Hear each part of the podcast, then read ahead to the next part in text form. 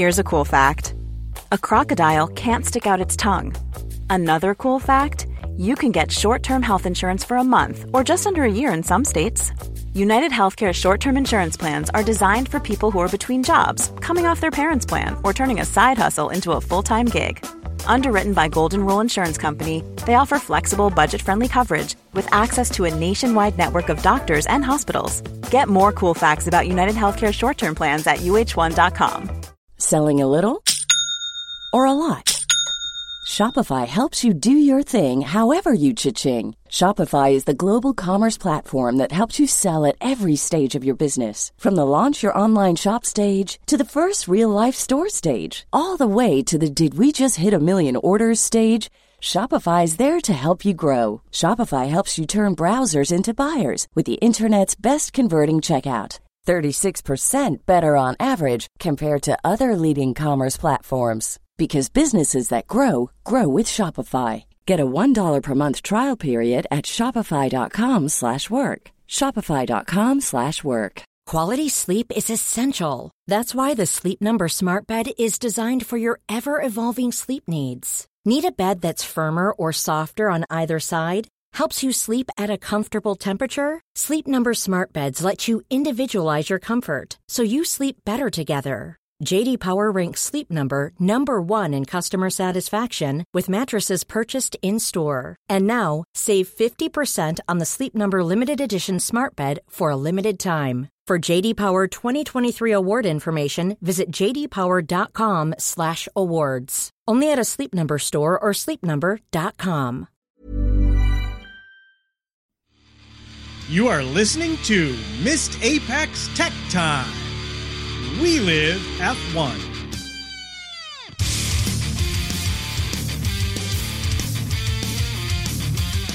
Welcome to Missed Apex Podcast, powered by SpannersReady.com, bringing you motorsport podcasts, news, and blogs. Thanks for joining me in the podcasting shed. I'm your Tech Time host, Matt Trumpets. Joining me tonight, Reminiscing this and that, having such a good time. Oodalali, oodalali, golly, what a day.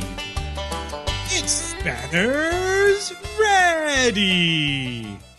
I definitely think I do it better, Matt. Hey, have you changed your setup? Do you normally have like a massive boom mic in front of your camera? No, no, this was bothering me rather a lot. Uh, it seems to be in a different place, although I don't think I've adjusted any part of my setup at all. So, could just be one of those things. I feel like I've got a halo on my.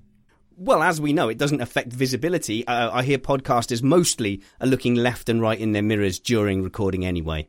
Yeah, that's right. Well, in, in the modern era, it's mostly looking in one's mirrors. I hear. Man, this is exciting. My day has been so chilled. My wife left me in bed for until 11 a.m. for no reason and then woke me up with an egg sandwich and a coffee. I mean, women are sometimes nice for no reason at all, right?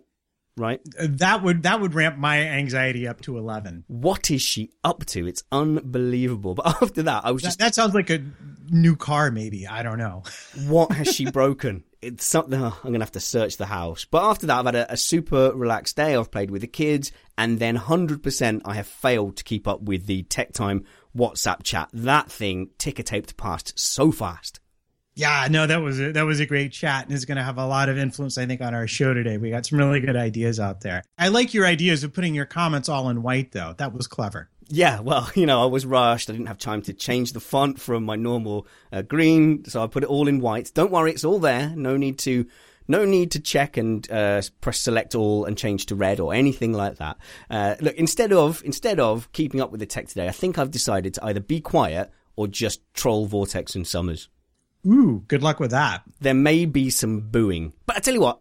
Think see who's been booed the most this season is Nico Rosberg, and and this week in F1 for the first time people are really really talking about him being world champion, and of course obviously inside I'm twisted up in knots as a, a Lewis Hamilton lunatic. But actually, really, if I can take my Lewis Hamilton hat off for a second, thank goodness uh, Nico Rosberg is leading the championship right now because F1 did not need another season of Lewis Hamilton just disappearing away with it. No, and they didn't really need another season of Mercedes disappearing away with it, but that's just what might happen at Malaysia. You know, they're right on the verge of clinching.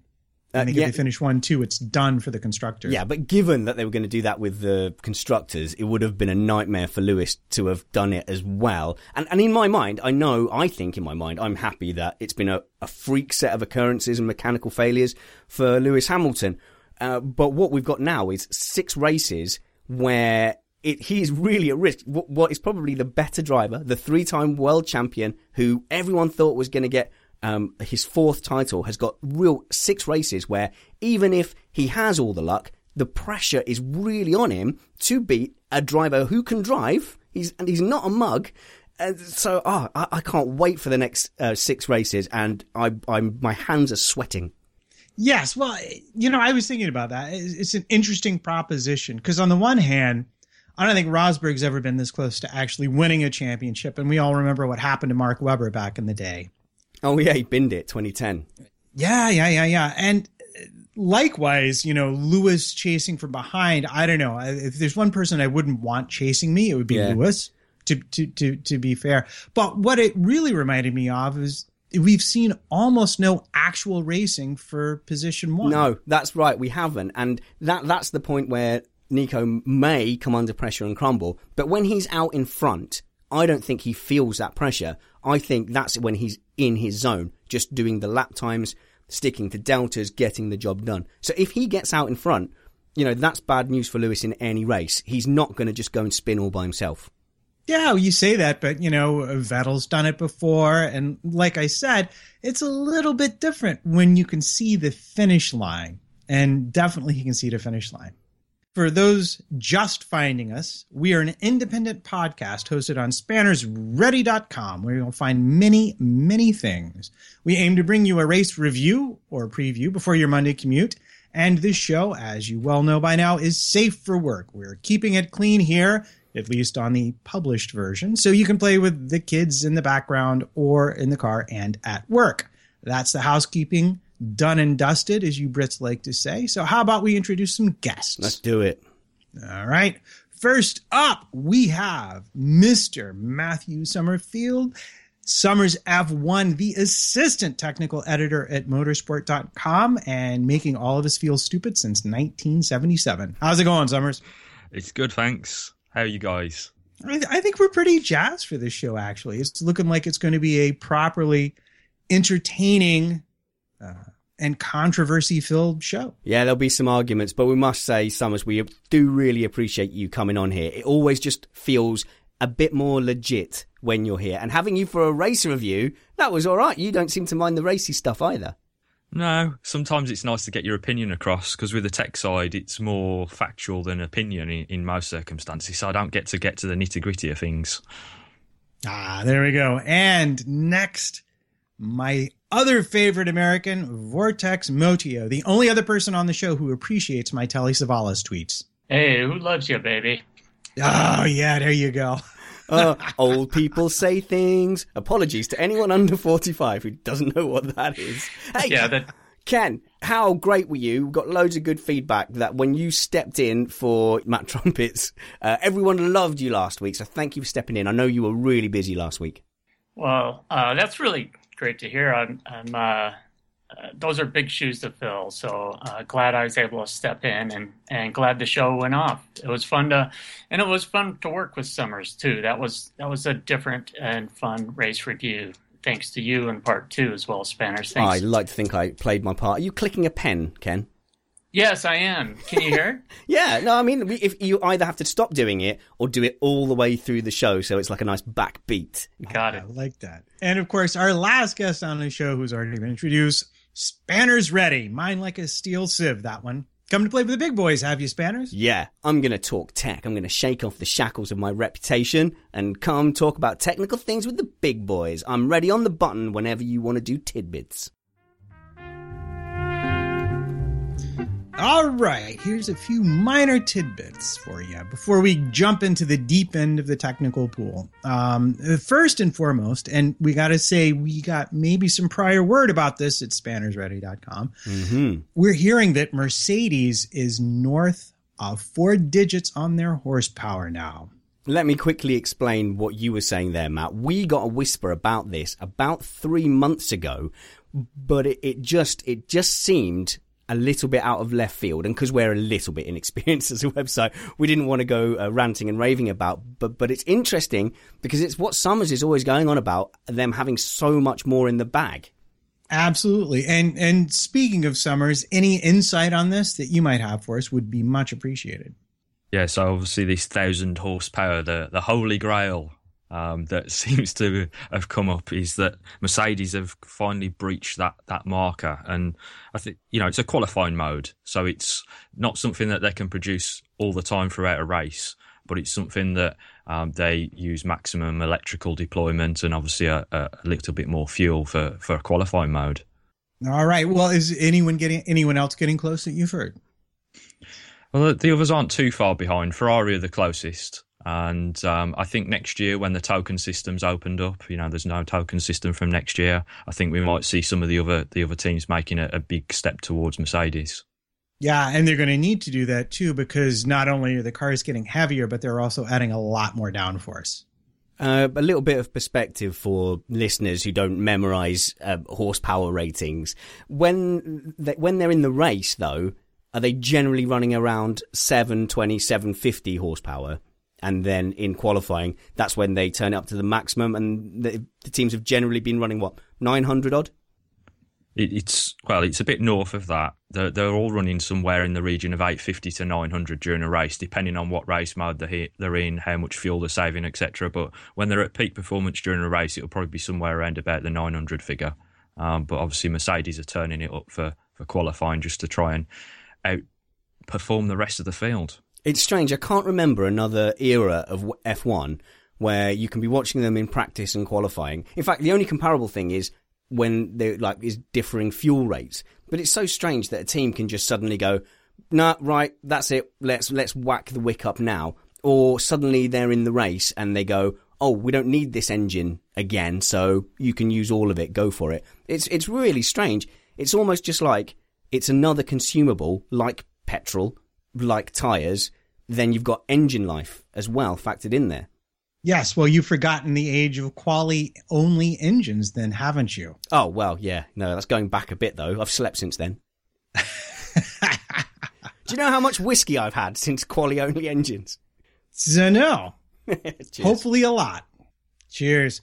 All right. So then, uh, speaking of engines, we're also hearing some stories about Honda setting up to provide a second engine. So, Ken, I got to ask you, who would want a Honda engine at this point? Uh, perhaps somebody that has a Renault engine at this point, I would guess. I, Honda continues to make improvements, and I think um, Summers may be able to speak to this a little bit better than I, but um, they have made progress, and it looks like for 2017 and on, uh, they may be very competitive. So, um, they're in the game to play, and it'll be interesting to find out the answer to that question. Which team is going to pick up a second Honda engine? All right, what you say, Summers? Someone's really going to bite in 2018 for another Honda power unit? Oh, it's a distinct possibility, isn't it? If we've got 2017 looking quite favourable towards Honda, towards that the end of that year, you might see somebody step in. I mean, my honest opinion of a secondary team would would be somebody like Williams, already been supplied by Honda down the years, and um, I, I, think they're a, a, good fit with the the Honda power unit in that respect, especially if they get a favourable deal in terms of the finances as well. All right, then. So there it is, Honda getting ready to come to a Formula One team near you. All right. Um, we should also talk about, I think, the new red flag rules that have popped up. I don't, know, I don't know if anyone else has been paying attention to this, but it's it's already come up for 2017, and I know we've talked about it before that they want to change the rules about what the cars can do when they're red flagged and in the pit lane, and specifically they want to keep them from changing tires and parts which they've previously been able to do. How do you feel about that, Summers? I'm kind of pleased about it, to be honest. I kind of have always found it a, a, bit of a problem under red flag conditions that people can literally just change what they fancy, um, especially in terms of tyres. I mean, if we look back at Spa, we had a red flag there, and Lewis and Alonso had come through the field because of being starting at the back of, of, of that particular race, worked their way through because of all the others having to pit stop, found themselves in a favourable position, but then everybody in front of them who hadn't stopped got a free set of tyres. Now, obviously, changeable conditions aside, then I, I think it's a, a, bad idea to have non parc ferme regulations under a red flag, except that there are obviously sections of the rules that need to be looked at for certain parameters. But for me, I think it would be a good idea. Uh, well, Ken, certainly you must disagree with him just to make the show interesting. Yeah, I'm uh, sorry to disappoint you again, Matt, but uh, I think Summers is right. There's something very wrong. I mean, I can understand the need for a red flag, but given how the strategy rules are set up, um, it it seems I don't know. It seems absurd to me to enable teams to be able to change tires, in particular, um, unless it's a weather um, situation where it's uh, if it's a if it's a wet track, obviously that's something different. But I'm with Summers on that deal. It seems like a good move. All right, then, Spanners. Anything from the chat room or from you on this? Okay, at this point, uh, it's it, there's just insults at the moment, and uh, a lot of comments on Twitter about my general poorness at advertising the live stream, getting the time out there. Yeah, I apologise. It's it's bad. I would love this chat room to be to be really full and for everyone to get a good opportunity. We're getting quite good at starting at half seven. Uh, UK time, go to spannersready.com and catch the live stream on there. And I will get better about getting the word out. We're also getting a live stream page on Downforce Radio soon. Um, and I haven't been following the conversation map because I've been just dealing with the abuse uh, on the internet. Yeah, well, that's okay. We're talking about new red flag rules, but uh, I'll tell you where I'd like to go with it. Is not necessarily to pick a fight, but it's interesting to see that the teams in the strategy group arguing against this for exactly that reason. Well, what if it rains? And it, astonishes me, number one, that anyone would accept that as an argument because how hard is it is how hard is it in a regulation to mention something like, oh, in the event that the weather changes, the stewards can permit the changing of tires to accommodate. It, it doesn't seem to take very much effort. But if we look back at the disaster of the 107% rule, last time it rained and we had a very long session one, we can see why they might worry about exactly such a thing. So I'm going to be really curious to see how this rule gets written when it's written and to see whether or not they actually make allowances for what I like to call reality. Anyone got anything else? All right. Well, then on to the next tidbit. Um, in this case, we've discovered that testing will once again happen in Barcelona and not in Bahrain as some of the manufacturers in Pirelli would much rather have. What do you have for this on us, Ken? Any insight? Any feelings so, about it? Yeah, I got um, some feelings about this. I'm, this is something that, um, you know, knock on wood, we're going to have new owners of Formula One. And uh, this is something that I would love to see a drastic change. So the reason why nobody the reason why some people, I should say, don't want to go to a warm climate like Bahrain is because it costs too much money. And the reason it costs too much money is because the teams have to dole out a bunch of money to do this. It, it's more expensive as far as they're flying the freight and their people, etc. So if one wants long-term growth in Formula One, one of the primary weaknesses is the tires. And if we're going to test racing tires that are used throughout the summer in winter conditions on a cold track, where Pirelli says essentially we learn next to nothing, and the teams don't really gain as much information as they could if uh, versus testing on a warm track, it doesn't help to show. The first few races, people are learning about the tires because they haven't really had a chance to run them in warm or hot uh, temperate uh, conditions. This could be solved easily if the organizers go ahead and pony up the cash for a proper preseason testing session where we gain valuable knowledge. Otherwise, it's just a chance to fire it. It's a chance for all the constructors to fire up their their cars, their engines, etc. But nothing really is gained um, to solve the tire issues. Okay, uh, good points, well presented, but I don't care about all of that. I'm not that fussed if the teams turn up for the first race fully 100% prepared. For me, the testing, I'm happy if that's a shakedown, if that's a chance to Uh, sort your drivers out because the drivers are all under the same conditions. I don't particularly mind if we're not optimal for the tyres come race one. Um, so for me, yeah, bring it to Barcelona where people are and people will go. It'll be well attended, if you like. Uh, I know, especially in what's the other Spanish one? Jerez. Yeah, Harris. yeah, the one I always say with the J. Uh, you know, people want to, to go to that and attend the testing there. So I would rather have it here. I'd rather have it here. I think for just for the fact that it's in Europe, it's closer to the F1 community. I don't care about them being 100% prepared. How, how many of those preseason preseason testing sessions have you gone to so far, Spanners?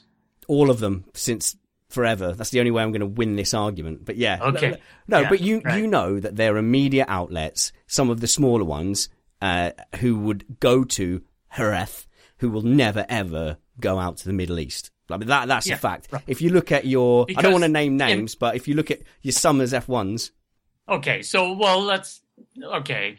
So some of those small media outlets they go to Jerez for the testing, not because um, they're really keen on watching the cars go round and round, but instead because uh, they're looking for good Spanish wine um, to soak their afternoons. And if we look at somebody like Summers, who should be um, going to such sessions, who would benefit um, the whole F1 community if he was there.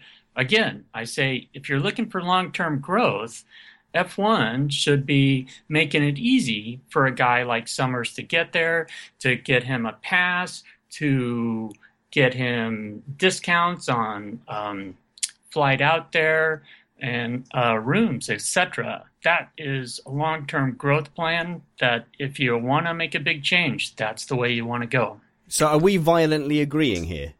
No, I'm going to tell you something interesting that both of you have utterly and completely missed, but is actually very, very important because it's a test. It's not specifically organized by the FIA. Press accreditation happens at the circuit rather than through the FIA, which means that a lot of people who could not possibly get um, FIA accreditation, Spanners ready, Yeah, yeah, yeah. could absolutely go as a media outlet and make contacts and meet people during these sorts of tests and run video. yeah, This is an important yeah, thing. it is. Nope, no video. Oh, in that case, I know one or two sites who are breaking the rules this season. But yes, uh, as Senior Trial says in the chat room, missed Apex and and censored. It is a media outlet now, so we should do a junket to Barcelona. Chat room pointing out that uh, Ken Vortex Mortio doesn't seem to be drinking, which at this point on Missed Apex is cheating because because everybody else is. Right. well, uh, That's we why I'm have, tapping my pen. I'm just like super nervous because I haven't had a drink yet. If only there was a cure for that. Indeed, if only. Well, we, we do know actually, um, and I will just tell this to my audience now. If you ever want to seem particularly clever about Formula One, the German press plus Google Translate can indeed be your friend. And we know from Auto, Motor und Sport that the cost at Barcelona was roughly 50,000 euros per day. And if, uh, for the eight days, it cost 250,000 euros. The year before, it was 450,000 because it went over the weekend.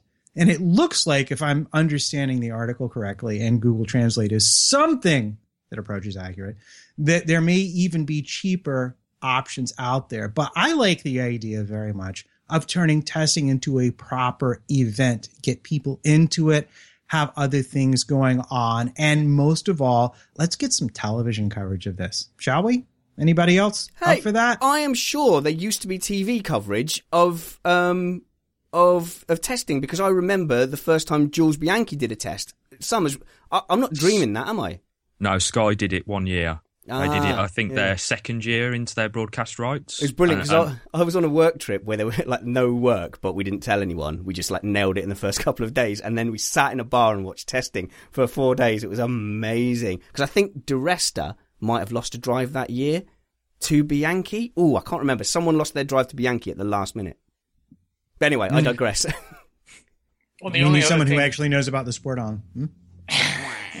the only other thing that I would add besides, I mean, those are those would be good ideas, and it would be great, you know, to be able to to make it easy for people to show up at the circuit, and those can be great opportunities because it enables somebody to be able to walk around the circuit. You learn a ton just as a spectator by walking around from corner to corner to see how drivers and cars are working through the corners, etc. Uh, but the only thing I would add to that, Matt, would be uh, to be able to have access to full timing information, which is something that when I've tried to follow testing in the past from afar, really miss not seeing full timing information. You can learn a lot if you can see the timing.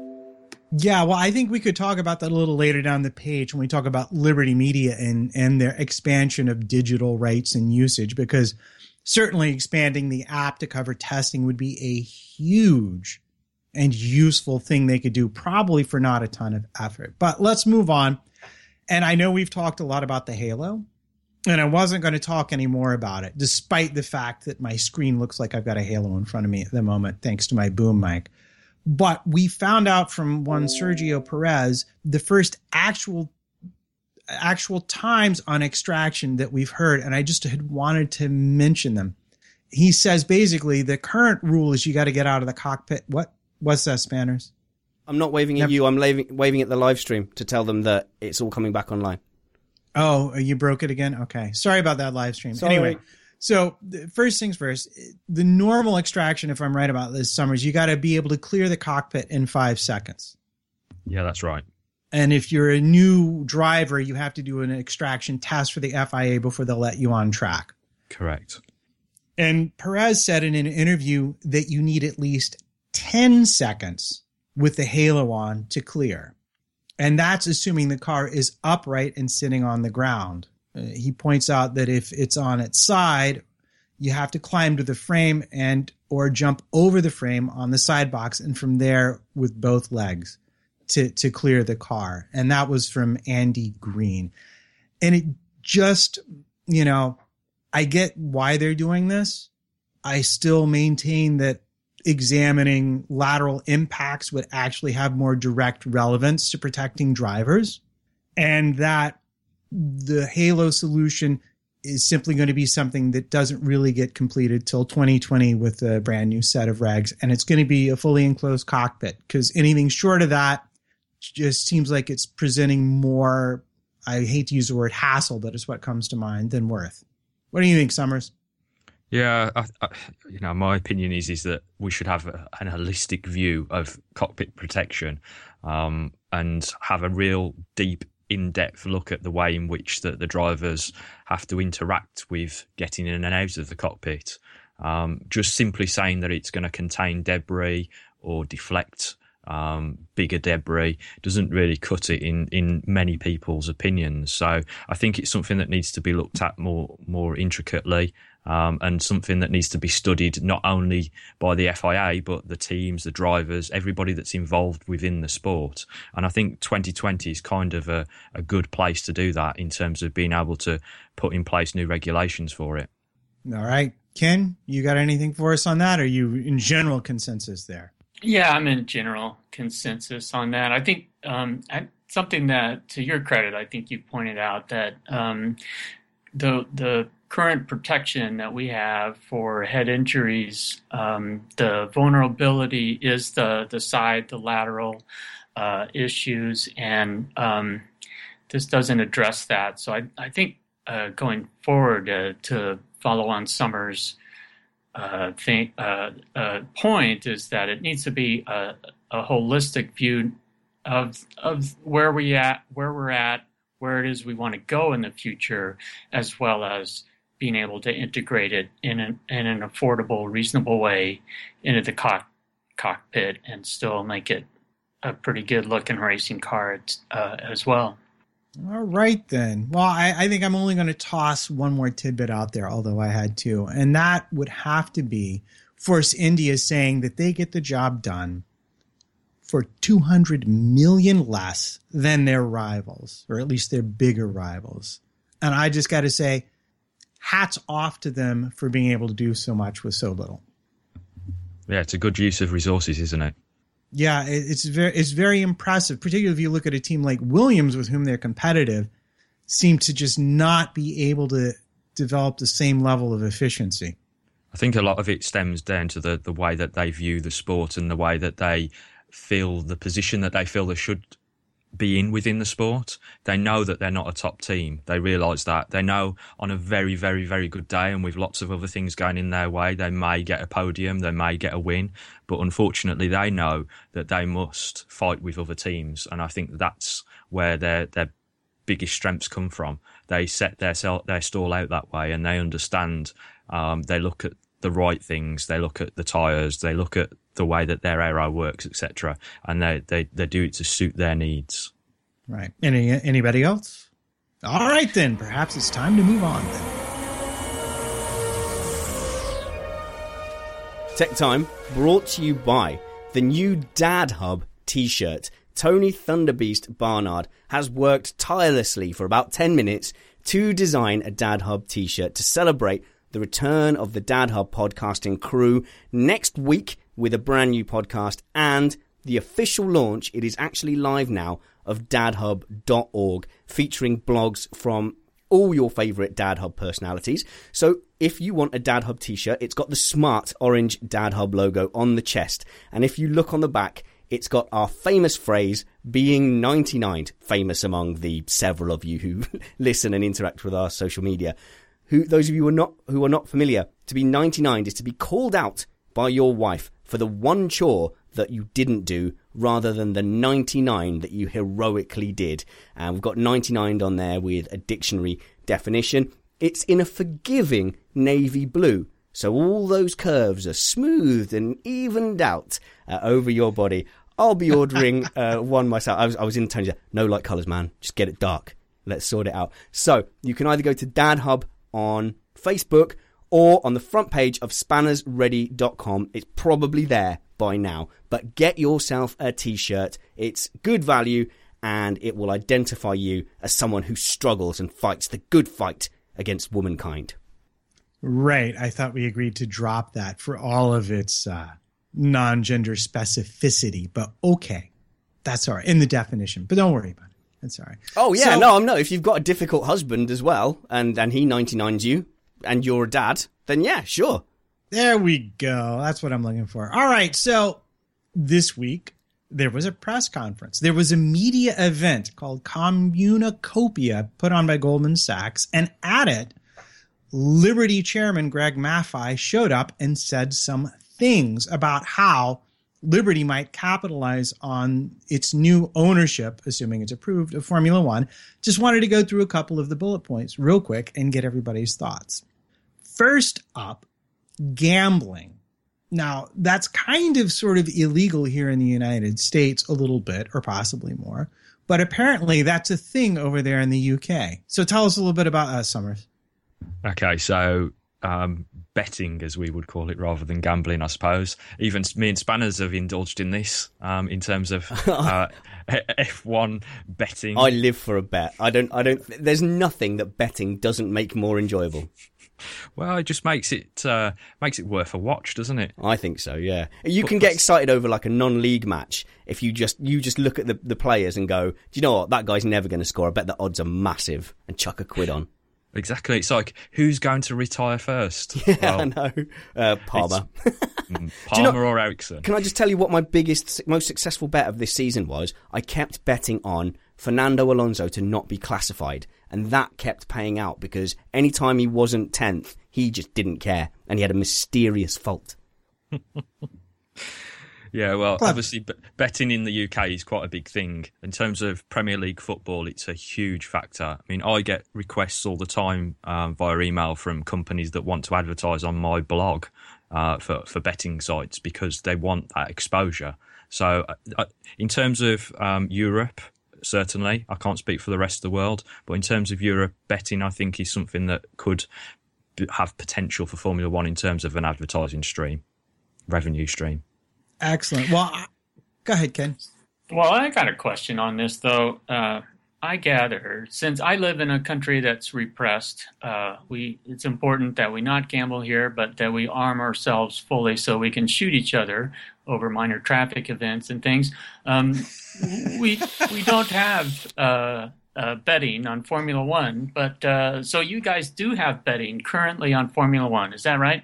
Yes. So I was very curious about this comment that uh, this gentleman made like, oh, we're going to make money off of betting. We see opportunities to make money, but betting is already happening. So I, part of me is like, okay, I'm not so sure that's a big revenue stream. I don't see how that works. Any ideas here?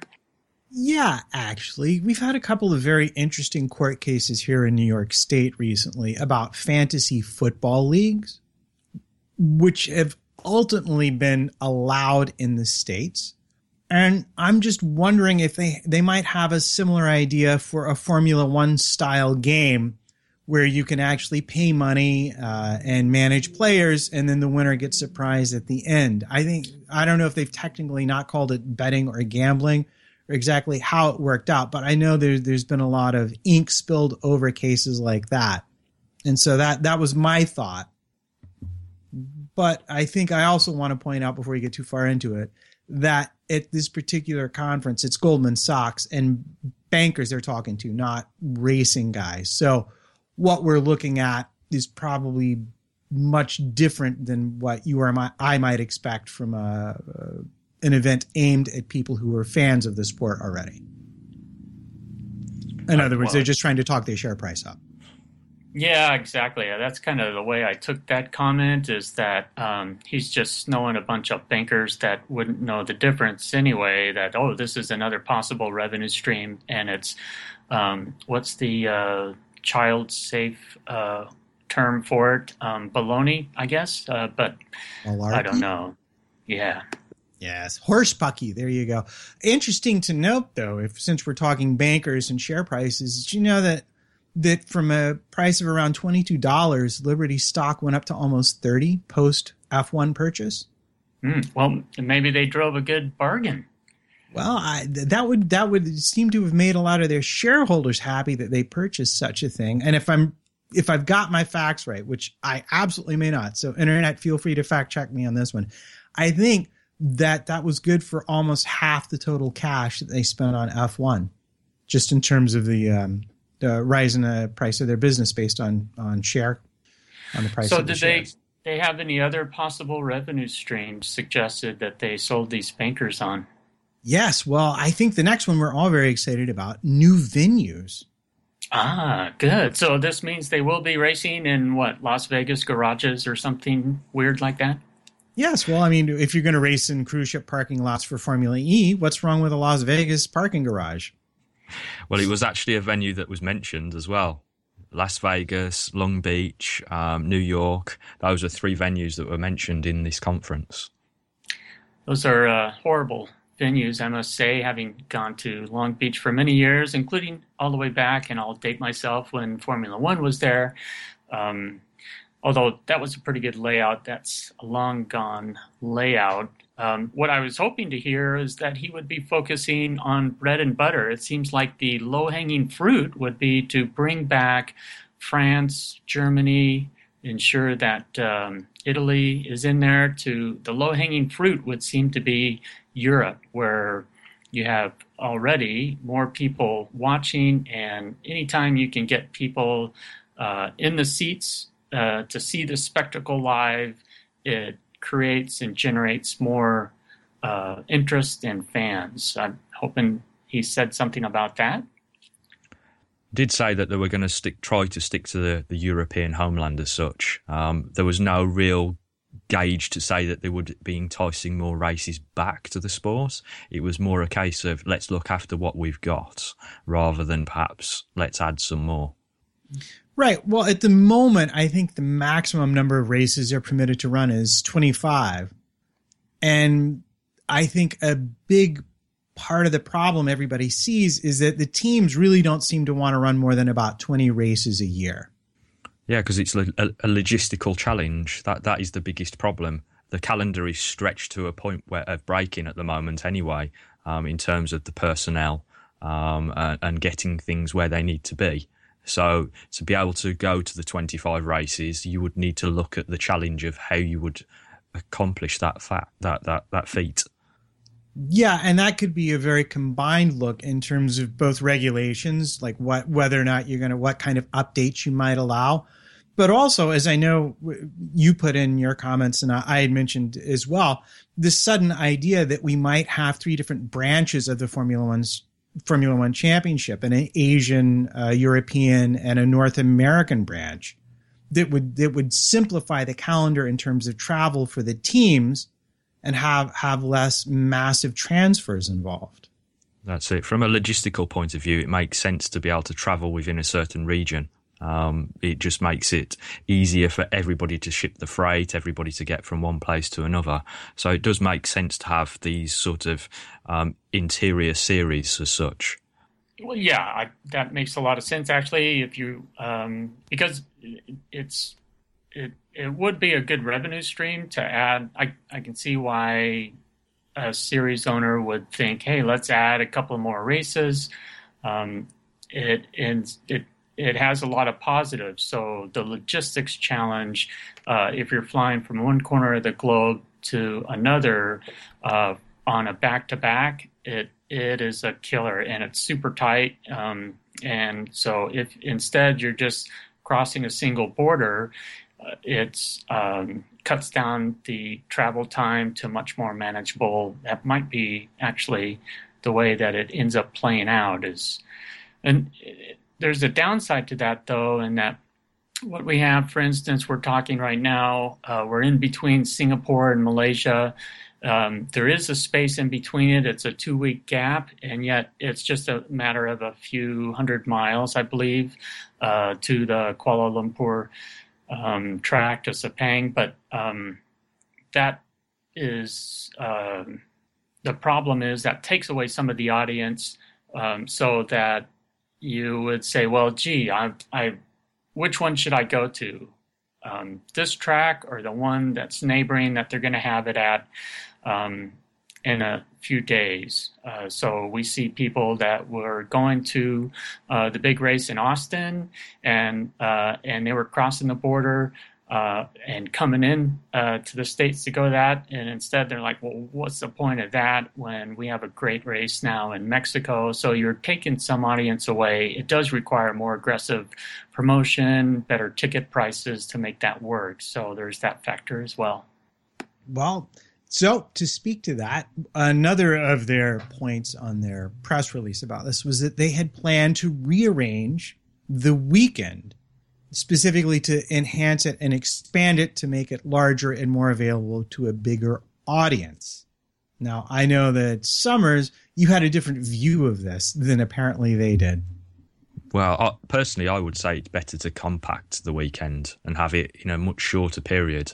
Um, currently, obviously, we have Friday, Saturday, Sunday, and in my opinion, it might be better to contract that into just a Saturday and Sunday gives you more opportunity to be able to move the calendar around in that respect.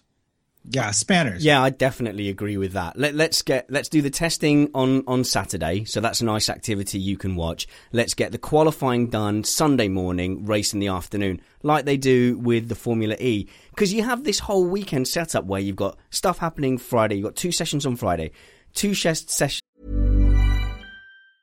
Hey, I'm Ryan Reynolds. Recently, I asked Mint Mobile's legal team if big wireless companies are allowed to raise prices due to inflation. They said yes. And then when I asked if raising prices technically violates those onerous two year contracts, they said, What the f are you talking about, you insane Hollywood ass? So to recap, we're cutting the price of Mint Unlimited from $30 a month to just $15 a month. Give it a try at mintmobile.com slash switch. $45 up front for three months plus taxes and fees. Promo for new customers for limited time. Unlimited more than 40 gigabytes per month. Slows. Full terms at mintmobile.com. Life is full of what ifs. Some awesome. Like what if AI could fold your laundry? And some, well, less awesome. Like what if you have unexpected medical costs? United Healthcare can help get you covered with Health Protector Guard fixed indemnity insurance plans. They supplement your primary plan to help you manage out of pocket costs. No deductibles, no enrollment periods, and especially no more what ifs. Visit uh1.com to find the Health Protector Guard plan for you. Hiring for your small business? If you're not looking for professionals on LinkedIn, you're looking in the wrong place. That's like looking for your car keys in a fish tank. LinkedIn helps you hire professionals you can't find anywhere else, even those who aren't actively searching for a new job but might be open to the perfect role. In a given month, over 70% of LinkedIn users don't even visit other leading job sites. So start looking in the right place. With LinkedIn, you can hire professionals like a professional. Post your free job on linkedin.com slash people today. On the Saturday, and then when qualifying ends, you've got like 23 hours and, until the next event. It's a really weird, disjointed approach. And I understand they've got things like support series and stuff, but let's be honest, most people they sit down for their motorsport and they're they're there to watch the F1 part of the package. So yeah, I'd be well up for that. All right. Well, then you'll all be happy to know that the only oh Ken, yeah. No, I, I want to strongly disagree. I think uh, the right way to go about it is to make it bigger, better, stronger. Uh, make it a proper four day event where Thursday it's free or dirt cheap for pennies out of your pocket. You get in, you get to wander the whole track, you get to come over and uh, shake hands with the mechanic, all that stuff. And they're doing that to some degree, but that needs to be expanded upon. And then, uh, as Spanners pointed out, you know, you have some dead time on Sunday morning or whatnot. You know, you need to be filling that in with um, quality entertainment, uh, junior series, music, all that jazz. Senior trial. Spoken like a true American. Let's make it bigger. Well, uh, bigger is better. The British uh, senior trial in the chat room says expanding weekends just thins out the number of people attending. Uh, MG5904 says, Are there any GPs that are actually seeing an increase in attendance? Anonymous 131, Singapore attendance was down 50% from last year. They're always saying the Malaysian GP always has empty stands now. Uh, content crustacean uh, I think it's an implication that the Max Verstappen effect a Dutch one to see an increase in the cash revenues. Uh, and uh, MG also suggesting add Monday testing uh, d- during a couple of race weekends. Well, they do that, don't they? Because I think they test at Silverstone after the race weekend and others. And Craig Norman of Badger GP, welcome to the chat room, Craig. We're going to be getting him on the podcast soon. Says the calendar should only be 18 races, but have tracks bid for spots in chunks of six one European block, one American block, and one uh, Asia Oceania block. And that, that sort of alludes to what Summers was saying a couple of weeks back about, you know, making it, having separate series throughout the season. We were actually talking about that while you were out of the room, my friend. Oh, okay. Yeah, I knew that. Yeah, I, I, I, you knew that. Don't listen to him. I was not out of the room pulling bicycles yeah. in because my wife told me, eh, why aren't the bicycles in? Yes. Well, anyway, so what I have to say to that is I can only speak to that in terms of what what they they talked about in their press release, which is the plan that they committed to print as a suggestion would be to having practice Wednesday, Thursday, qualifying Friday, a sprint and a non-points event on Saturday, and the proper Grand Prix on Sunday, along with, they said, interestingly, celebrity driver appearances. Now, I know probably aside from Summers and possibly Ken, so basically everybody but Spanners, probably don't watch IndyCar, but I've noticed that one of the things they do is you can enter a contest to drive a two seater to start the race with Mario Andretti behind the wheel. They do things like this to get people to come out to races. And if you consider reducing the entrance fee, making the tickets cheaper for people to come, then you begin to see, oh, well, we have a larger week. We have more events to sell. We can sell cheaper tickets. We can open up the paddock, make it worthwhile for people to come. But here's the real thing, and this has already been happening for a while, is that one of Liberty's main holdings is Live Nation. Live Nation is a huge live music, live event producer. They have lots and lots of artists that they work with.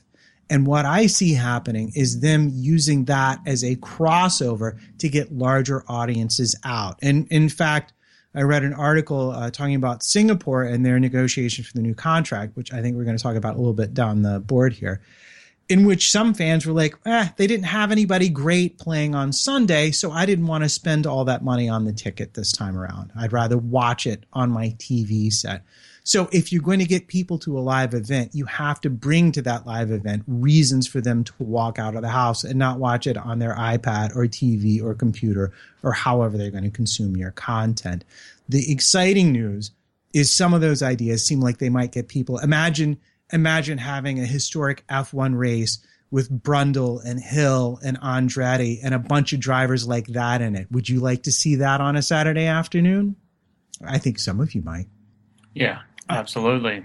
So Absolutely. so I I say watch the Live Nation, watch the music, and as as far as uh, you mentioned attendance, Spa Spa had a bigger attendance, but you're right. Singapore was down. Most races are down because this format is getting old, and and it needs a revamping. Uh, so they the- also talked. Hmm, Go ahead, Ken. because the ticket prices are too high as well. And so Bingo. why go when you can catch the show on TV instead? I think and so to make it more exciting and entice more people to come out, make Fridays free or dirt cheap as well as Thursday so that you a person could go out, walk around the track, go from corner to corner. That's that's what's gonna I'll tell you a secret. Uh, back in 2004, three or four, I got a pair of tickets to the U.S. Open, the golf tournament, but for the practice rounds, not for the actual tournament.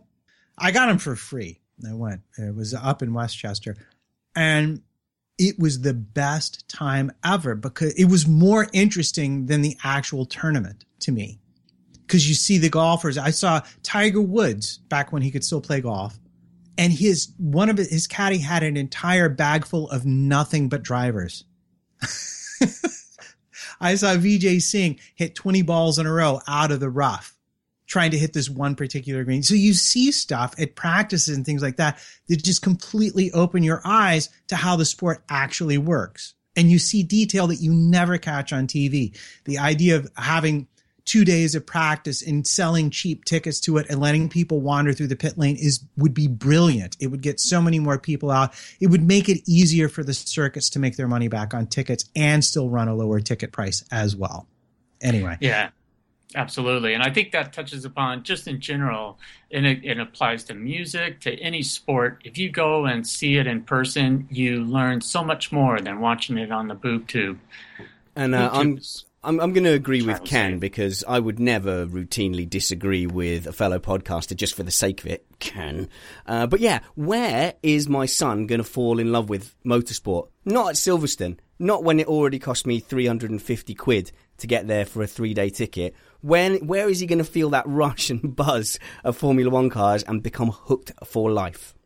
Uh, WEC, Formula E. Don't. I'm still sore. I'm still sore. But that's what happened. We went to Silverstone to watch the six hours of Silverstone instead of seeing a Formula One race. And he didn't like the GP3 cars because he said they were silly and small. And when the, the, the WEC cars came, in fact, it was the GT safety car that first came out that made him go, wow. And then, yes, when the, when the um, LMP1 cars came, he was losing his mind. And there you go. So that's F1 losing out to, well, I guess its own, its own series. But yeah, the point stands. Yeah. Well, uh, so you ask yourself, how else can we make tickets cheaper? How else can we earn money? Well, apparently sponsors has been an area, not surprisingly, in which Formula One has not been doing the greatest. According to Mr. Maffei, that Formula One right now has 17 sponsors, whereas the average U.S. sporting franchise has 75. Are we supposed to I'm to just going to point out that's a big difference. I think that could make a difference. I don't know. Summers, you got anything on that for us? Yeah, well, as far as I'm aware, and I think Maffei pointed this out in the um, conference, was the fact that they only actually have three people at FOM to do advertising and and gain sponsors, look after sponsors, etc. Wow, really? And they- yeah, that that's a t- crazy small amount of people to engage with, you know, a, a- a sport of the size of Formula One, if that is an accurate figure. Um, I, I just my mind was blown when I heard that. Yeah, and then the chat room saying that you know people have already bought their WEC tickets for for next year, full weekend for eighty quid for the entire family. You know, you wouldn't even consider taking a family of four. You know, especially with young kids. So, yeah. Yeah. Well, since since we're talking about this, let's go ahead and move on to other things that FOM has done very, very badly at, and uh, that would be the digital distribution and content part of it. And apparently, that currently accounts for, are you ready? Less than one percent of the revenue of FOM. Yeah, Summers. Um, well, from what, what I understand from contracts gone by, Bernie basically didn't know what to do with the digital side of the, the business. He didn't understand how to put it on the internet and such forth. So he basically said to the broadcasters, well, why don't I just give it to you? Um, and you can do what you want with it. And that's why a lot of the broadcasting contracts run at separate intervals to the internet side of the business, which will be of uh, great glee to the new owners because obviously they'll be able to renegotiate those fees or build their own platform much quicker than they can do in terms of the broadcasting rights. Right. I would hope. Well, I would hope go ahead, that. uh, uh, sorry, I, I would hope that that Formula One uh, steps up and does a really nice job of of, of creating their own digital uh, apps and services. Um, in that, as opposed to going country by country, because that can end up with kind of spotty coverage. And uh, if if Formula One steps up and is able to monetize that and has really nice apps uh, that everybody everybody digs and they're pretty easy to get and they're affordable, they could um, do two things. It's a revenue stream, and then also it helps build the fan base, which is the long term goal, uh, which is what I hope is their long term goal, I should say. Right. Well, I want to throw in my two cents because I have never, ever, until I encountered Formula One, paid money for uh, any kind of content app. And I forked out the money for the Formula One app and I've enjoyed having it. Gives me the timing, gives me nice maps, gives me nice features, plays good video. I have no problem with it. And because I had no problem with it, I, I came to fork out the rather more substantial amount of money for the WEC app, which the big difference there is the WEC app shows me the actual races, including Le Mans, if you pay the extra money. And I will just say that it is so worth it. I have got my fingers and toes and pretty much every body part I can manage crossed. That they will find a way to deliver races on a digital platform like that, irrespective of the country in which you're located. And to that end, and what interests me very much is uh, because also we do a podcast here, I've noted that for podcasts that run ads, they are now able to switch out ads on podcasts and target them uh, geo target them.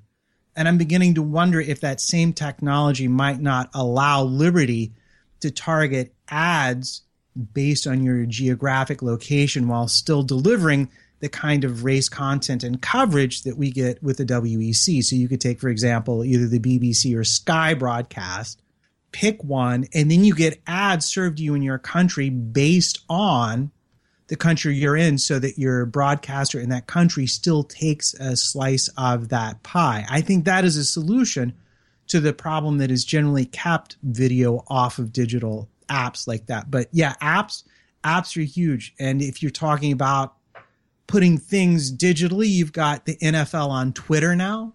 You've got streaming of games over digital platforms like that too that could become a major part of how F1 attracts a new generation of viewers and increases its audience all at the same time. So, wanted to mention that real quick. Uh, it turns out we have someone amongst us who has not been telling the truth. Oh, and it's going to be me, isn't it? You better believe it. Oh, I'm relaxed about time, and then the very next thing I hear from you is, "Oh my God, no, no, no, no, right? Okay. It's, it's it's gone so long. When are we going to be done?" This is how we get a rep- like this is this cannot happen. This is how we get a reputation as a old married couple on podcast, Matt. I said I'm relaxed about time. You took that to mean we could literally go on all night. So yes, it's my fault for not clarifying that there was zero time limit for the show. Uh, but if we run out an hour and a half, a little bit longer for, for this week, that's fine. Because frankly, the, the sale of Formula One, it could be the biggest news event in F1 of a generation. It's worth the time. And certainly we've, most of us have grown up in the era of Bernie for 20 years talking about this, this change point. And it hasn't come with Bernie popping his clogs. It's come with, you know, a sale that looks like Bernie's going to be sidelined a little bit. So, you know, you crack on. All right, then. Well, we know for a fact that they plan to try and move Formula One entirely off of free television. They want you to pay for the TV They, they, in fact, they held up Sky as, as, a, as a model and example of how one could make more money Darn. by moving to that model. And I will simply point out that the end of the Concorde agreement, when it wasn't re-signed by the teams, but instead they did these little um, individual contracts, basically spelled the end of Formula One on TV. And I have long sat here and argued that that is just terrible. It is. Because more people get introduced to it on free Yeah. TV, you lose basically free TV is advertising for the sport. And I've always long held up boxing as a model Yes.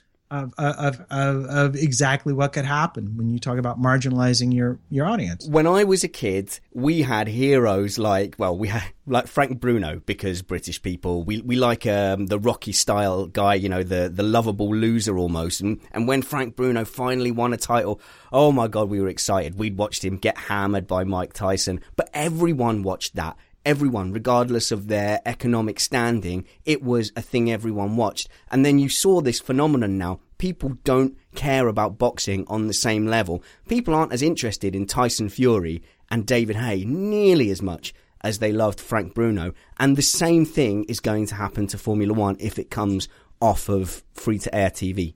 Right. But I see the Twitter thing, the Facebook video thing as being a possible corrective to that. So I'm willing to suspend my judgment. If they're going to take it to pay TV, they need to ensure it can get in front of enough eyeballs. That's my concern. Um, but yeah, Somers. On mute, buddy. That's my concern as well. Sorry, um, because we've got two models here already. Obviously, we've got Channel Four, uh, which is a terrestrial TV, TV program uh, station, and we've also got Sky. Now, Sky's viewing figures compared to Channel Four, they're they're a different league to one another. You know, we're talking millions of viewers on terrestrial TV, yet we're talking in the hundreds of thousands for Sky. You know, and that's the difference between a pay model and something that's free to air. You're just getting it in front of people, whether they are hardcore fans or not. They are part of the fan base. Yeah, that's a great point, actually, and and I and and also I. Uh, what's important to remember is that a lot of, um, particularly the younger generation, uh, are what they call cord cutters, uh, which is people that say like, "Why would I pay for TV X number of dollars, pounds per month um, when I could be using that money for better things?" And um, most of the channels that I'm buying on these pay TV packages are junk that I'm never going to watch. They can't justify it. So, how, to go to Somers' point, do you increase the eyeballs that are watching Formula One when people are, are cutting the cord? And, and I got to be candid. I'm not the, the young hipster, but I cut the cord because I did that calculation. It seems pretty smart. Um, Matt, you're a young hipster. You cut the cord as well. Absolutely. I'm a cord cutter. Spanners- I don't get any live TV to my house. Well, see, there you go. We're uh, we're terrestrial here, and uh, uh, also so um, so that would mean then that the digital component has got to be a key part of that. I mean, if we're able to watch it on our devices or whatever, connect our TV monitor to a streaming device, um, then hey, I'm I'm I'm I would go that direction, Matt. Yeah, but see, this this brings up the inherent issue. People your age, my age, or you know, even say Spanner's age, if we find something we really want, we will pay actual cash money for it. The problem is for a new generation of viewers who are used to not paying money for anything ever because they can just steal it, quite frankly.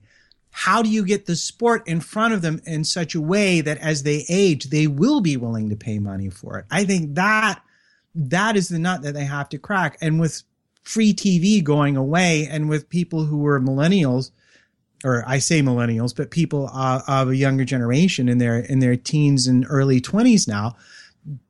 Netflix, Hulu, Amazon, where are you going to put the sport and package it in such a way that it gets in front of those eyeballs so that if they want a more detailed look at it, they'll pay for an app or a package that will give them that as they can afford it.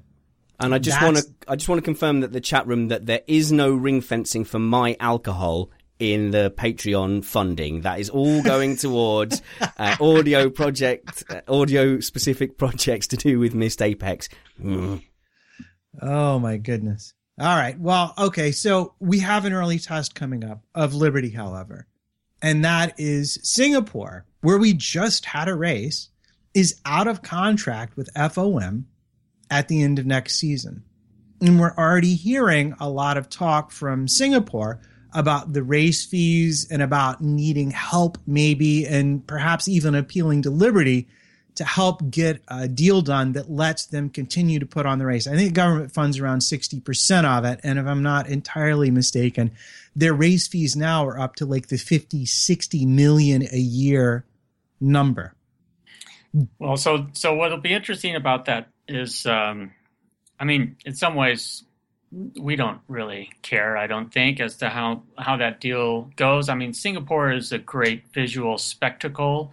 Um, it it has its advantages and disadvantages as a track, but it's it's in, it does have its importance in the calendar, and so I I would not want to see it go away. Let me just make that clear. But as far as whether or not a deal is done, uh, the key thing here is that you know people may look at Bernie in the wrong way, and that Bernie Bernie is the guy that drove the hardcore stair step or whatever they call the contracts that uh, escalator contracts that go up in a, in a, reasonable amount each year and cause the tracks to lose money. But he was, in fact, doing the bidding of CVC, and their model was that they they didn't want to put money into Formula One. They were only interested in extracting money out of Formula One to benefit their uh, shareholders. So, what is going to be key is uh, the new owners say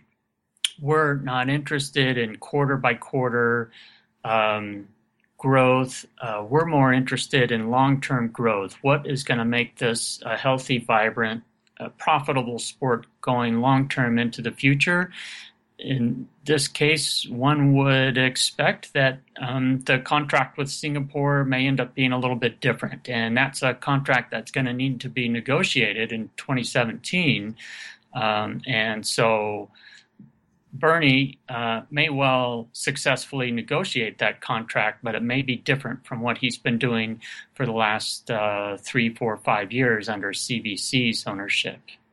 Right. And I think we may have a little bit of inside info on that because Somers, you came up with something interesting when we were talking about this on WhatsApp before the show. Yeah, well, there was an interview with Bernie and Martin Brundle on Sky, and Bernie was being his usual self in terms of the way that he's a bit bullish in terms of contracts and all of that sort of stuff, um, and how long he's going to be here in the sport. Uh, we've obviously Martin pushing him in terms of are you going to retire? When are you going to retire, etc. But one thing that I did take away from the conversation was the fact that Bernie basically said, "I did a deal today on a handshake. I'm the only person who can do those type of deals." Now he's in Singapore. We've got talks about uh, contracts being renegotiated, and to me that was the early stages of something being done. Um, uh, and that's just the way that Bernie has tended to operate, and perhaps that is different to what we'll see from Liberty. Um, but yeah, I found that an interesting bit of insight from from that interview. Yeah, well, the government support, like I said, sixty percent. The number is astronomical, and then it's not a surprise to hear that the ticket prices are what they are, and the ticket prices being that high discourages people coming out to the event live at least at, at the level that you or I might attend. Apparently, attendance in the paddock and the VIP areas doesn't suffer much. Uh, Go figure. Anonymous one three one in the chat says if Singapore didn't think it was worth fifty million to sixty million, why did they sign in the first place? Oh, I I think I think the deal is, is that looking at economic projections, it was probably worth what they paid for it. They're estimating over a billion dollars over the course of the race profit to to the city in general between taxes and actual money spent by tourists. It's a big tourist thing. It's also a very big business thing. A lot of the business leaders like to do deals in Singapore. It's a sort of gateway to the Asian market, if you will. That's probably one of the reasons we saw Haas and his CNC machines really wanting to be part of F1 because they have a big Asian presence, and that's a market that he's looking to expand into. Well, I, but I, well, I, uh, I was just going to say though. I mean, if you the the key differentiators though that we're looking at though, and and and that's right. I mean, they they had economic studies showing that this would benefit their local economy and all that. But the key differentiators are, um, it can they make it that one of the things that was really interesting that was said by Liberty early on is that they looked at um, the track owners as customers and partners as well. And right now, the deals that, that track owners have, they're not able to really make much money to cover. And so uh, their their expenses that they're paying to Formula One to host the race. As a consequence, they it's really difficult for them to make ticket prices cheap, and it's just driven strictly by the deal from Formula One. Uh, so if that that's the part of the negotiations that'll be very interesting to see what direction Liberty plans to take the sport uh, in the future. Are they how much profit margin are they willing to give up to grow for long term growth, for more eyeballs, more spectators, and all that stuff. Right. I think they're going to make. I think they're going to make more money by bringing more people. Uh, they're looking to make more money by bringing more people into the sport and making the sport something they sell over their networks long term. So I don't think they're going to need to extract that kind of money from circuit operators in the same way that CVC did. And the CVC extracted it mainly on the backs of the governments and the new cities where these races were being held. I think they have a different strategy. And I think part of that strategy is going to be bringing down ticket prices and putting on coexisting events with some of their other properties. But that's not the only interesting talk we've had about costs in Formula One. It was a very provocative article by Anthony Hamilton about the cost of just getting into motorsports. And I believe our own, our very own Spanners would like to talk about it in Spanner's Corner for a bit. Let's make that the beat for Spanner's Corner. I liked it. I wasn't expecting my little segment here to have a title. Should we go back and change the intro to this show, though, from Tech Time to Liberty Media Talk Time? Yeah, we could do that. Sorry, no, we've got so much tech to get through, though. So no, no. don't waste our time. I won't. Well, this is kind of about tech because I know Anthony Hamilton was really talking about the route for young drivers, given that he's got that passion, having got his son through the junior formulas and also managing other young drivers and then people like Paul di Resta. So his point was really about how drivers get through the junior series, saying there's no clear path for drivers to go through and the spiraling costs of the kids to get into those series and then ultimately into F1.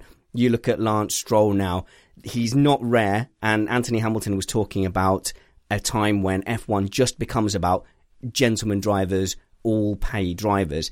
Now, with the this links the two subjects nicely. What is Liberty Media's attitude towards the technology of the sport going to be? Because they can pick and choose. We we detailed in a very well written argument by Spanners Ready on spannersready.com uh, about the how much is the driver worth in time versus how much is the money that they bring in worth. So if Renault can pick up eight million pounds, which is the rumored cost of Jolyon Palmer's seat, what is eight million pounds worth of development worth? So for a team like Renault, they're going to get more lap time with the money to develop lap time than they're going to get from the difference between Jolyon Palmer and the next Lewis Hamilton. So Liberty Media can make the difference here because Formula One is not not a spec series. It does have limits to specifications. Imagine if there was no limits and it was just get round this track as fast as you can the, the costs would be infinite and spiraling. And wow, think of the amazing technology we'd get to that. If you made F1 and you said, right, there's no rules, you've just got to go as fast as you can, we would probably develop interstellar travel from the amount of R&D that would get poured in, but maybe you'd only get one or te- two teams out of that level. So to make it affordable, F1 does have a certain amount of spec that it does. You can only do aero to a certain width, for example. Um, you can yeah, that's probably the best example. So they do spec it to a certain amount, but at the level we've got now, you have got three teams Ferrari, Red Bull, Mercedes who can afford to take on talented drivers and then can develop as much as they want. but you've got the pr- privateer teams who struggle to keep up and have to take on paid drivers. So they can choose. If they make it less spec, you're going to make it more and more expensive. Uh, sorry, Senior Trial saying, Hoover rocket cars. Stop distracting me. I'm on a roll. They could make it more expensive and have just paid drivers because it will be funded by billionaires' children and the standard of racing will go down. Simple as that. You can make it much more spec. You can still have the engineering challenge, but just change that ratio where having a good driver actually gets you lap time and advantage over cash development. Well, I was going to just jump right in there and say that I, I feel like American sports, aside from obviously being superior because American, offer an excellent vantage point, in particular baseball, which is like cricket only better. How dare in which you? you can have in which you can have a team like the New York Yankees that spends umpteen hundred million dollars on its payroll, and yet they can still lose to a team like the Oakland A's, which in terms of budget would be very much comparable to say a privateer team, a Force India or maybe a Williams. Yeah. And so I think the challenge for Formula One and the challenge for Liberty is to set the rules such that if I'm a manufacturer and I spend a lot of money, at a certain point, I'm going to win just because I've spent all of this money. So I feel Yeah. like my investment isn't wasted. But simultaneously, if I'm a privateer and I spend my money well, I know that I have a chance to win. And in a good year, I can take it to a manufacturer despite having a smaller budget. And I think the key to that, and I think Somers wants to get in here, the key to that is what the FIA like to call the listed parts. Somers. Mm-hmm. Well, I think Max Mosley has just taken over your body, Matt. Because you've just Whoa, whoa! Then Matt is in for a good time. Yeehaw! you've just you've just put forward exactly the same case as Max Mosley, which is effectively a two-tier championship in in the respect that if you want to spend 100 million, 500 million, you get a certain set of regulations to work within. If you want to spend a lot less and you work within the framework that's set out, you get more in terms of the, the regulations. And, and that's exactly what Max proposed. And for a long time, I've basically said that that was a very good route for Formula One to go down because it does give the smaller niche teams the opportunity to take it to the bigger teams um, that want to put the money in. Um, it's a difficult balancing act. You're going to have problems and trying to balance the, the two differences in performance will be uh, very challenging. But I do think that, you know, if you want privateers in a sport where you've got manufacturers that can spend as much money as they fancy, then you have to have some kind of concessions to allow them to take it to the bigger teams, like you say with your uh, American sports analogy. Ken. I, I think that's um, well. I, I think a two tier uh, championship would be um, would hurt uh, the future of Formula One. It would hurt um, the growth of Formula One. I think essentially we do have a two tier system where we have three or four teams that are getting great gobs of money and they're getting it from Formula One. Uh, and uh, the rest of the teams are poor, and so we have a two-tier rich team versus the poor boys, um, two different championships, I, I should say, and and candidly, it's it's not a good show. And what would be a lot better show is if we didn't um, subsidize three or four teams with massive amounts of money, and instead um, were to spread the money that is being given to all the teams in a more equitable manner or fashion, um, so that uh, and and and I, I I don't care if Ferrari says, "Well, we're just going to up and quit." Um, it, go ahead, quit. You know, I mean, Ferrari Yes. won't quit. Yes, and I think I you're think we all know that. Um, and if so, I'm hoping we'll see the courage of Liberty uh, to drive the hard bargain to make a big change because the way we're where we're at now, that's a horrible idea that Mosley had, and that's not the way forward. But uh, Ferrari, there's this big myth that Ferrari is F1, and I think that's all out of the window now. especially with Liberty coming in. We can survive without Ferrari, and we can survive without anyone who's going to bully us to say it has to be their way or the highway. And I think that I think that Red Bull falls into the same category. I don't need your tantrums and saying you're going to kick off just because you haven't won for a bit. Right. So I, I want to speak uh, particularly to what you just said, because I think if I'm understood Somers correctly, the idea wasn't to have a separate privateer and manufacturer championship, but the idea was to give you different regulations depending upon the amount of money you spend. So if I'm Force India and I spend $150 million, my listed parts might be two. If I'm Mercedes and I spend $500 million, I might have 10 parts on my listed parts schedule. Okay. So that, okay. so that, so, so that you have, so that you can achieve some parity with, between these massive budget differences. But I would go further. I would again look to the American model and baseball, I think football as well, is they just they have caps. They have caps on spending. If you spend more than two hundred fifty million dollars for every dollar you spend, ten cents gets put into a fund and that gets distributed to the rest of the team. So you can spend as much if, as you want, but at certain levels that costs you more and more dollars per dollar you spend and the extra money goes back into the sport. So you, you can choose to spend 500 million when you develop your brand new V6 hybrid engine, but the other teams will benefit on a cash basis from that. Number one. And number two, I, I see you shaking your head, but I'm a, I'm a big fan of the idea of the parametric regulation.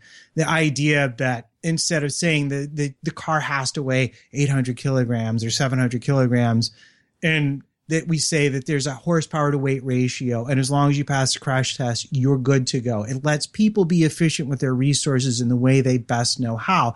That saves everybody money and makes the whole racing more interesting. Reducing the number of listed parts for, for what we would consider privateer or non-manufacturer teams. I love that idea. So it looks like we're finally getting to the point we're going to talk about tech, and we've lost Somers off of the Skype call, uh, which is fantastic. Look, we've run an hour and 23 minutes, Matt, and it's been good stuff. I have enjoyed it. If we have lost Somers, we could make room in the week for a Tech Time special where we just come in and have a chat for half an hour and just put it out. Tell you what, since it's a midweek show, we could just just literally hit record and just have the stream of consciousness from Somers. Well, hang on. I think I think he, he's on his way back. He had to reboot his computer. He oh, just, okay. he just he just messaged me, and he is back. Nice try. Sorry, MG. Spanner's trying to cut short the show. Yeah, but look, he's gone again. Somers has gone again. It is a sign from the gods, from Jupiter himself, that maybe this week we've run our course. All right, all right, fine, fine, fine. We'll do it your way. Hooray! We'll, we'll, we'll, we'll release the tech stuff as a midweek release, separate from the Liberty stuff. Two missed apexes in a week. Oh, sorry, missed apexes. Apexes? Apices. Apices for you this week. Somers has been in touch and he's going to jump back on in a minute. We'll hit record and you'll have a, a no edit tech special because I haven't got time to edit. Uh, I have got a comment of the week though this week, Matt. All right, let's hear it. What is it? Okay, so the comment of the week is from Senior Trial, as often it is. I love that Spanners waves a cue to Matt. I think this is when we do the bumpers. Then raises an eyebrow for the cue because nothing still happened. And still, Matt is reading his notes. Uh, yes, do you think that there's a, an element that we've been we've been working together too much this week on voiceover stuff, and you've just fa- um, what do you call it? Faded my voice out.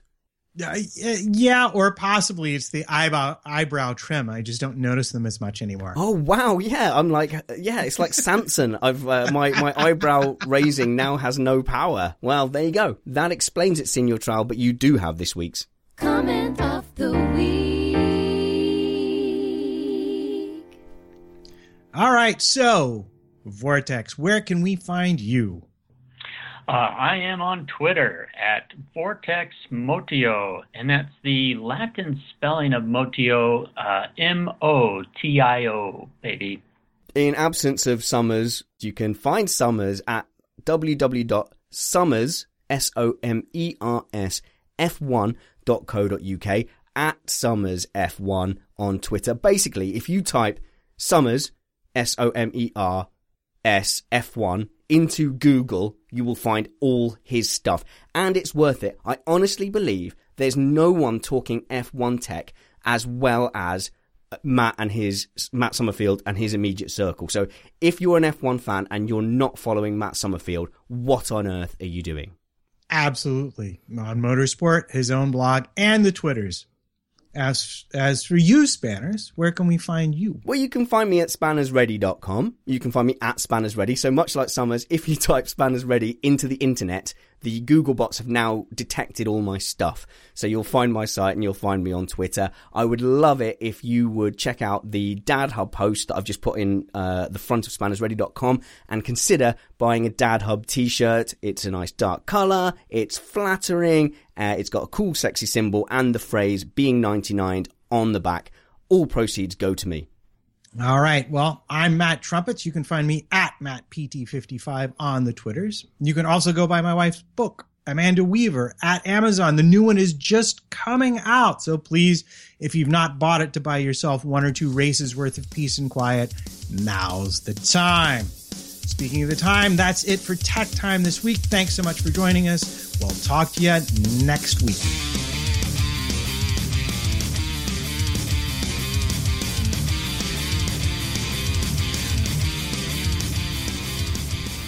Well, I played the wrong outro music, Matt, but I think we'll roll with it and take the opportunity to plug at Fallen to Flux, an absolutely kick ass metal band from London. They do a lot of gigs around the south of England and the London area. Go check them out. And apologies, it's been so long since I last plugged them.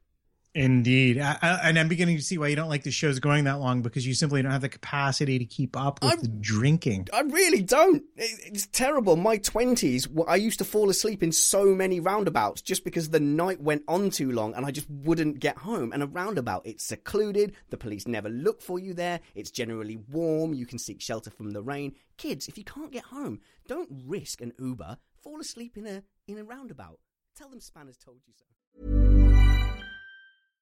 Hi, I'm Daniel, founder of Pretty Litter. Cats and cat owners deserve better than any old fashioned litter. That's why I teamed up with scientists and veterinarians to create Pretty Litter. Its innovative crystal formula has superior odor control and weighs up to 80% less than clay litter.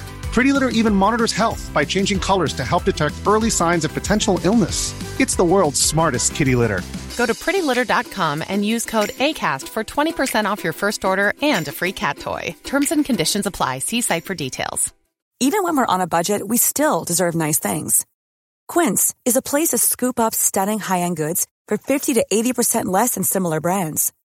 They have buttery soft cashmere sweaters starting at $50, luxurious Italian leather bags, and so much more. Plus, Quince only works with factories that use safe, ethical, and responsible manufacturing. Get the high-end goods you'll love without the high price tag with Quince. Go to quince.com slash style for free shipping and 365-day returns. Mom deserves the best, and there's no better place to shop for Mother's Day than Whole Foods Market. They're your destination for unbeatable savings, from premium gifts to show-stopping flowers and irresistible desserts. Start by saving 33% with Prime on all body care and candles. Then get a 15-stem bunch of tulips for just $9.99 each with Prime. Round out Mom's menu with festive rosé, irresistible berry chantilly cake, and more special treats. Come celebrate Mother's Day at Whole Foods Market. Planning for your next trip? Elevate your travel style with Quince. Quince has all the jet setting essentials you'll want for your next getaway, like European linen, premium luggage options, buttery soft Italian leather bags, and so much more. And is all priced at 50 to 80% less than similar brands. Plus, Quince only works with factories that use safe and ethical manufacturing practices. Pack your bags with high-quality essentials you'll be wearing for vacations to come with Quince. Go to quince.com slash pack for free shipping and 365-day returns.